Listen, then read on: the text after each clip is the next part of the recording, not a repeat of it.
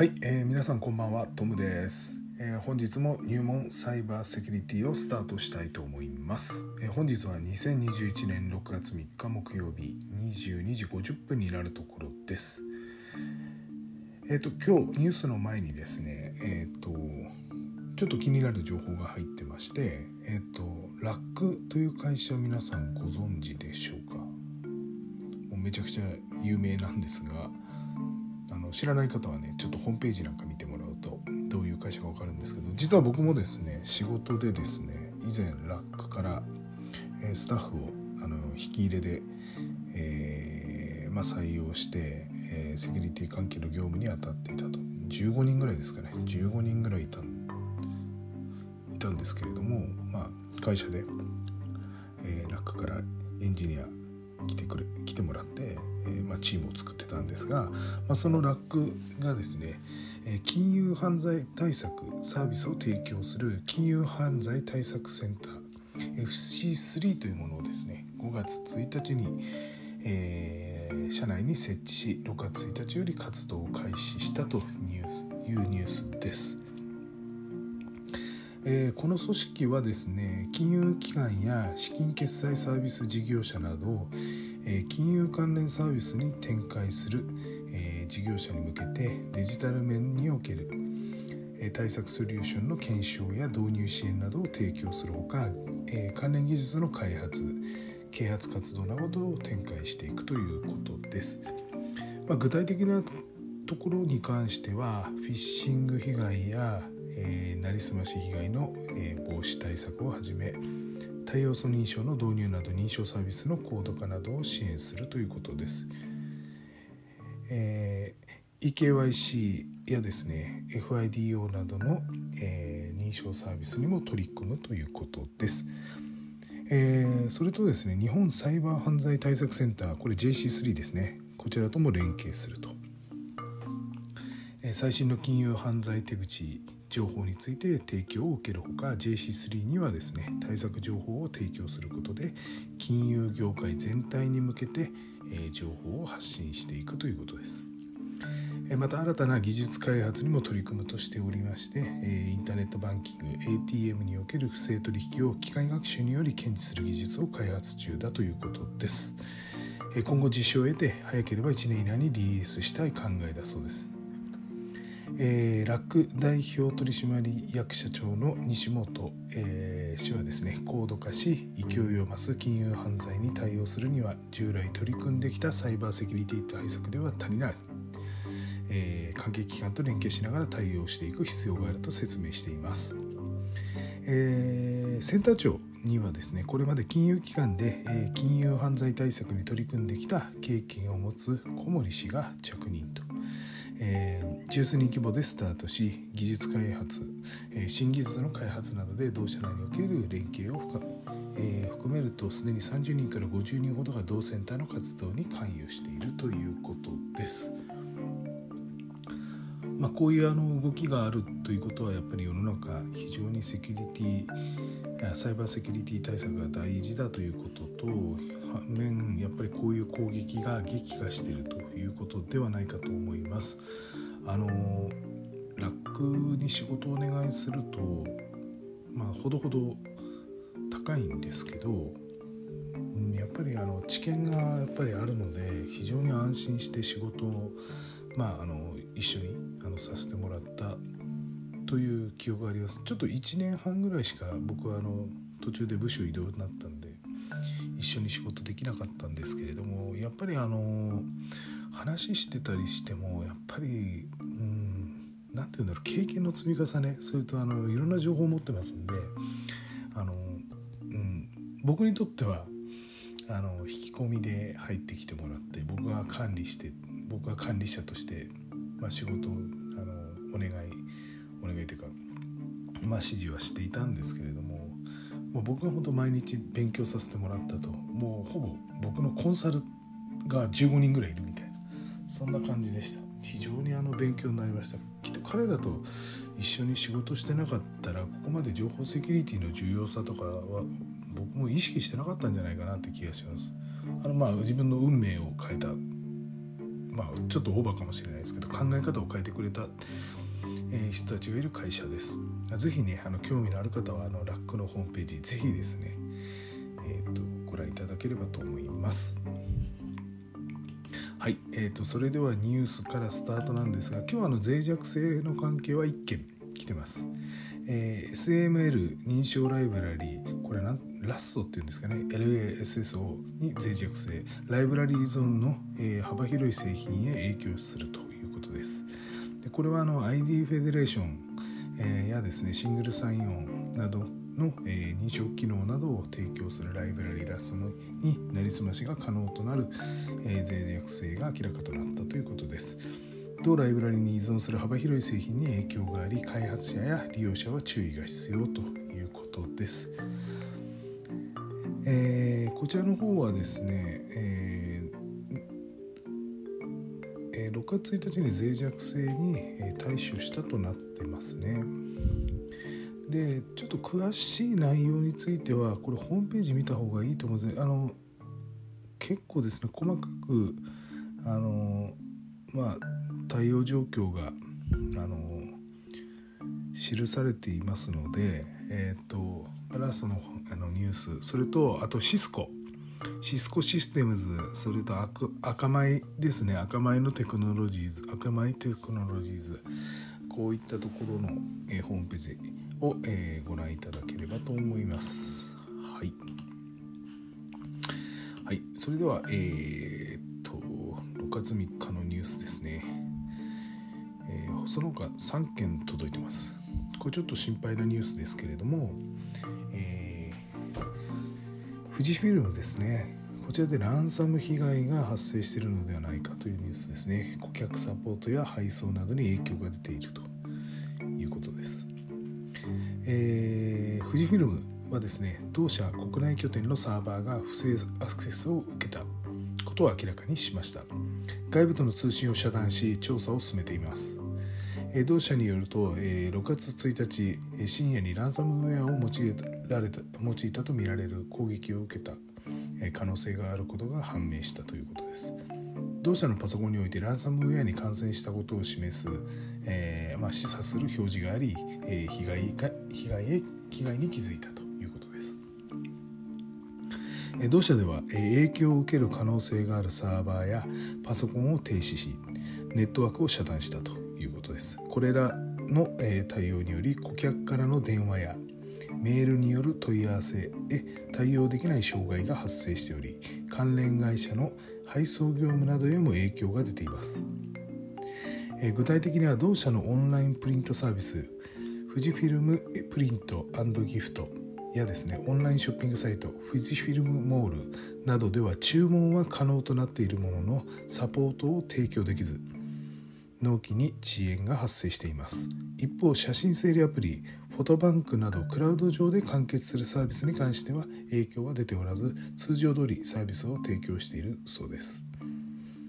えー、取材に対してですね富士フィルムホールディングスは、えー、原因や影響の範囲について現在調査を進めていると説明しています、えー、具体的な被害状況についてはコメントを避けているということです、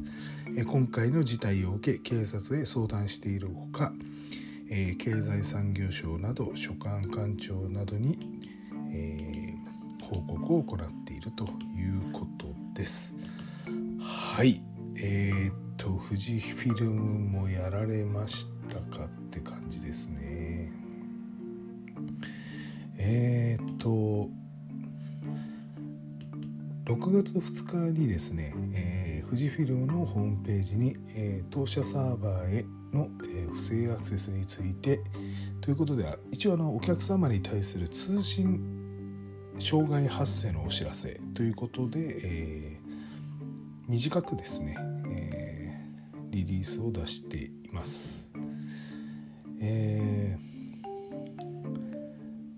まあ、特に今の、えー、話題よ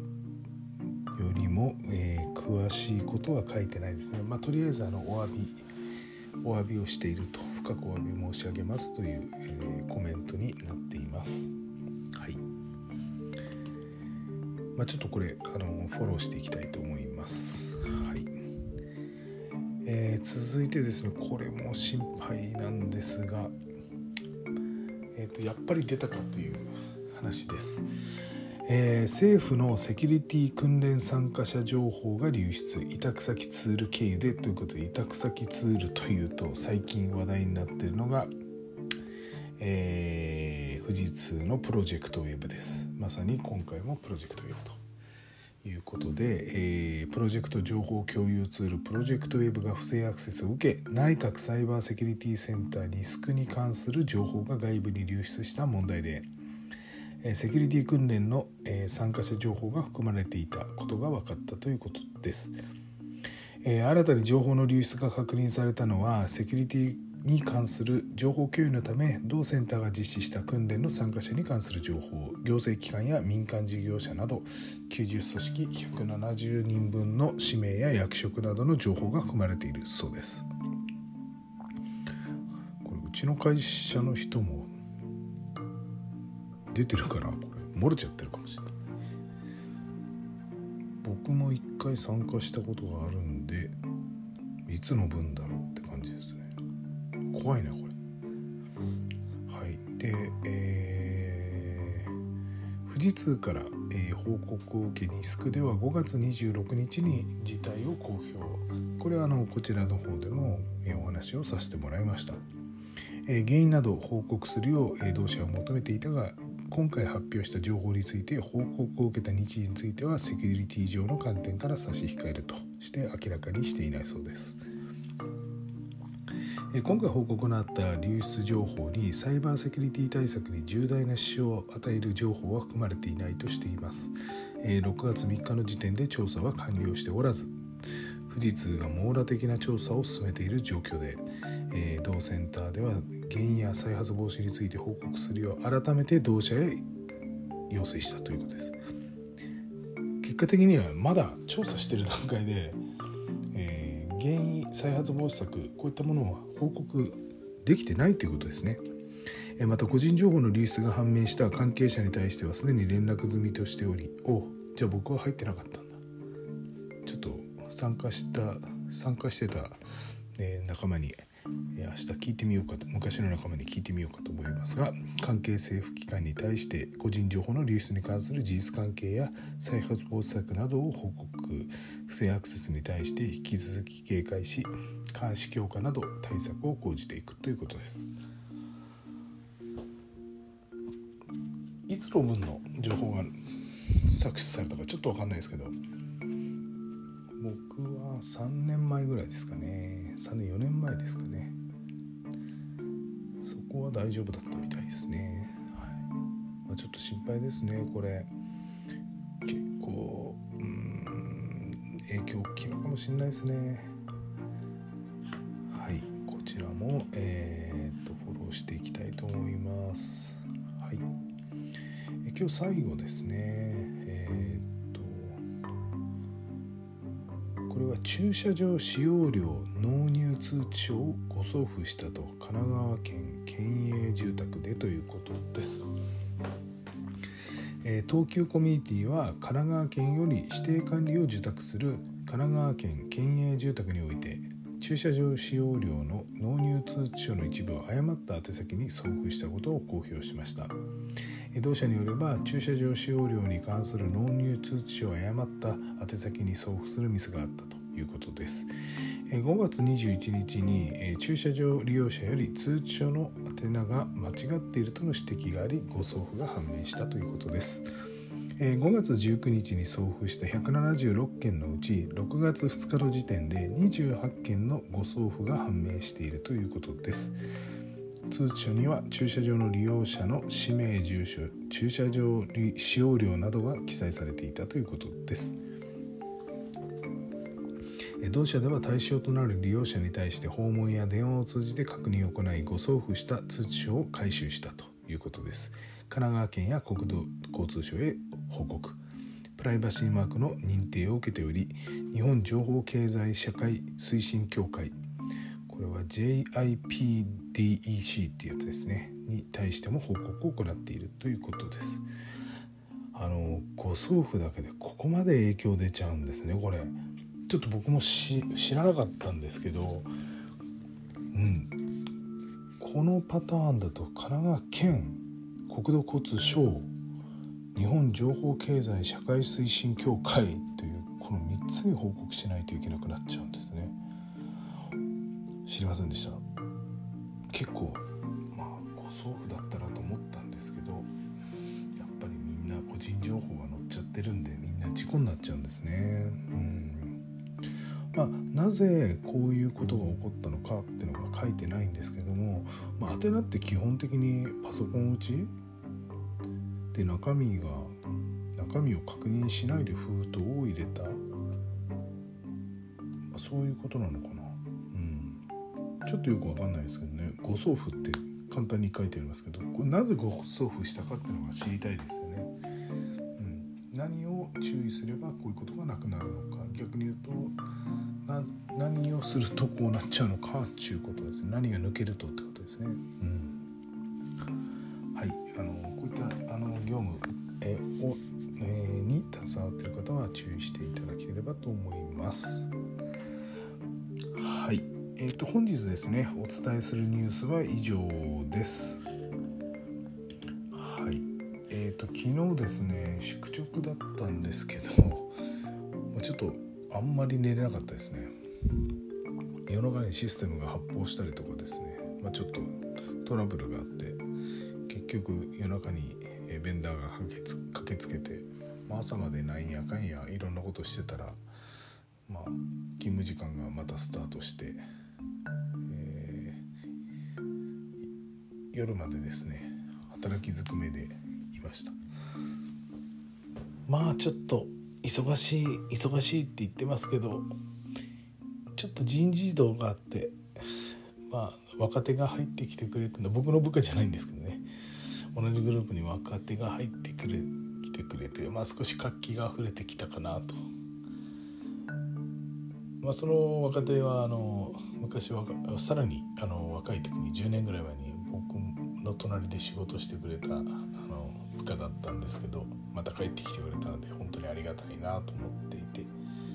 えー、まあ今少しだけ、えー、仕事を手伝ってもらってます。まあ、ちょっと僕の後継者はまだあのいないんですけれども、まあ、なかなか引き継ぎも難しいので5年ぐらいかかっちゃうのかないろんな仕事をしながら教えるとなかなか紙だけでは経験値が伝わらないので早く後継者を連れてきてほしいんですが僕は連れてくるわけにいかないんでまあ幹部にお願いしてちょっと人をあてがってもらいたいなと思いますね。実際自分がそれで楽になれば教えて楽になれば本当にハッピーなんですけどね。もうあとはもう若い人たちに任してもう年寄りはぐちぐち言わないようにしてあのサポートしていければと思います。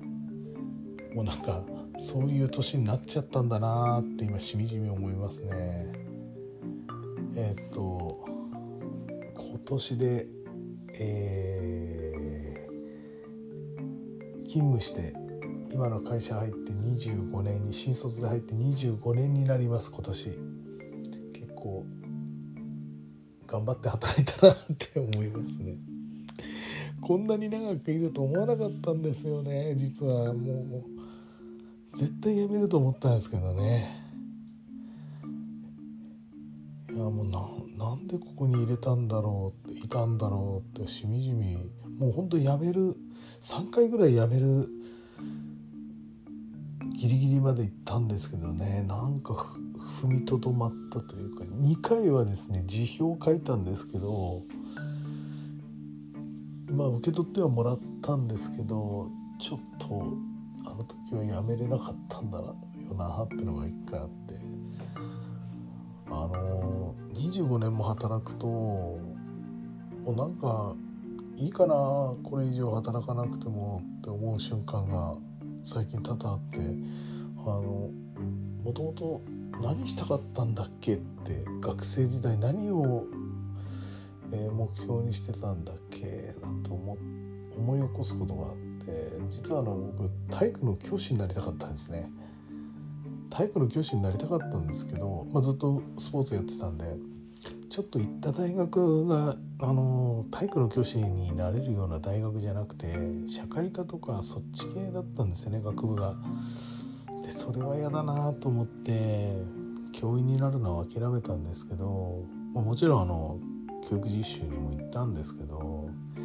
結局諦めちゃったんですね。で今になってですね、まあ、今もスポーツに携わっていてあの指導者として、まあ、指導者って言っても大したことないんですけど、まあ、指導してる立場なんですけどやっぱりなんか教員になりたかったなって今しみじみ思ってですね、諦めてしまったことがそもそも間違いなんですけれども今あの部活のあの外部指導員とか部活補助員っていうんですかね。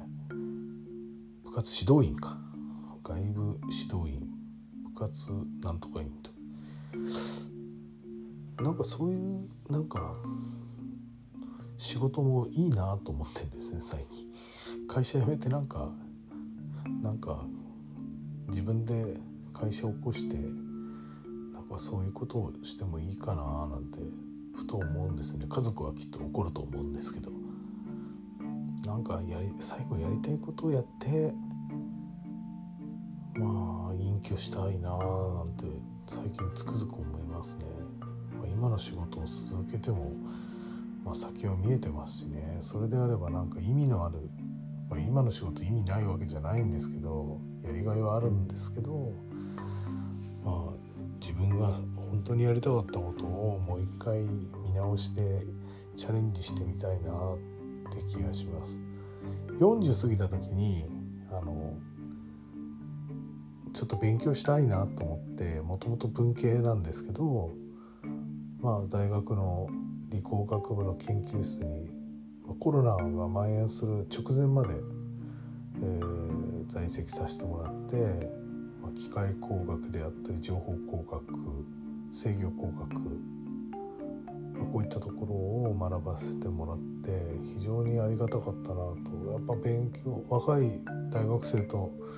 一緒に勉強してなんかおっさんがいると思って気持ち悪がられてましたけど最初は。まあなんか物好きな全然勉強もできないおっさんがいるって最後みんなにあのかわいそうがられてのいろいろ勉強して教わったりしてなんかそういう経験ってのもすごく自分の中で刺激になってたんですよね。うん、まあちょっとコロナがなければもう一回復学して勉強したいなと思ったんですが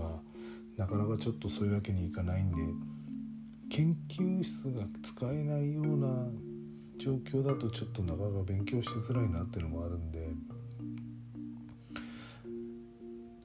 まあ大学も社会人になって大学も結構行ったんですよね。だから今の大あ今っていうかこの前まで行ってた某大学は5個目だったんですよね。もういろいろやりましたいろいろ勉強しました行動心理学とか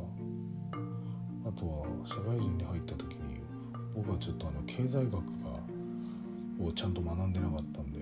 まあマクロ経済学とミクロ経済学を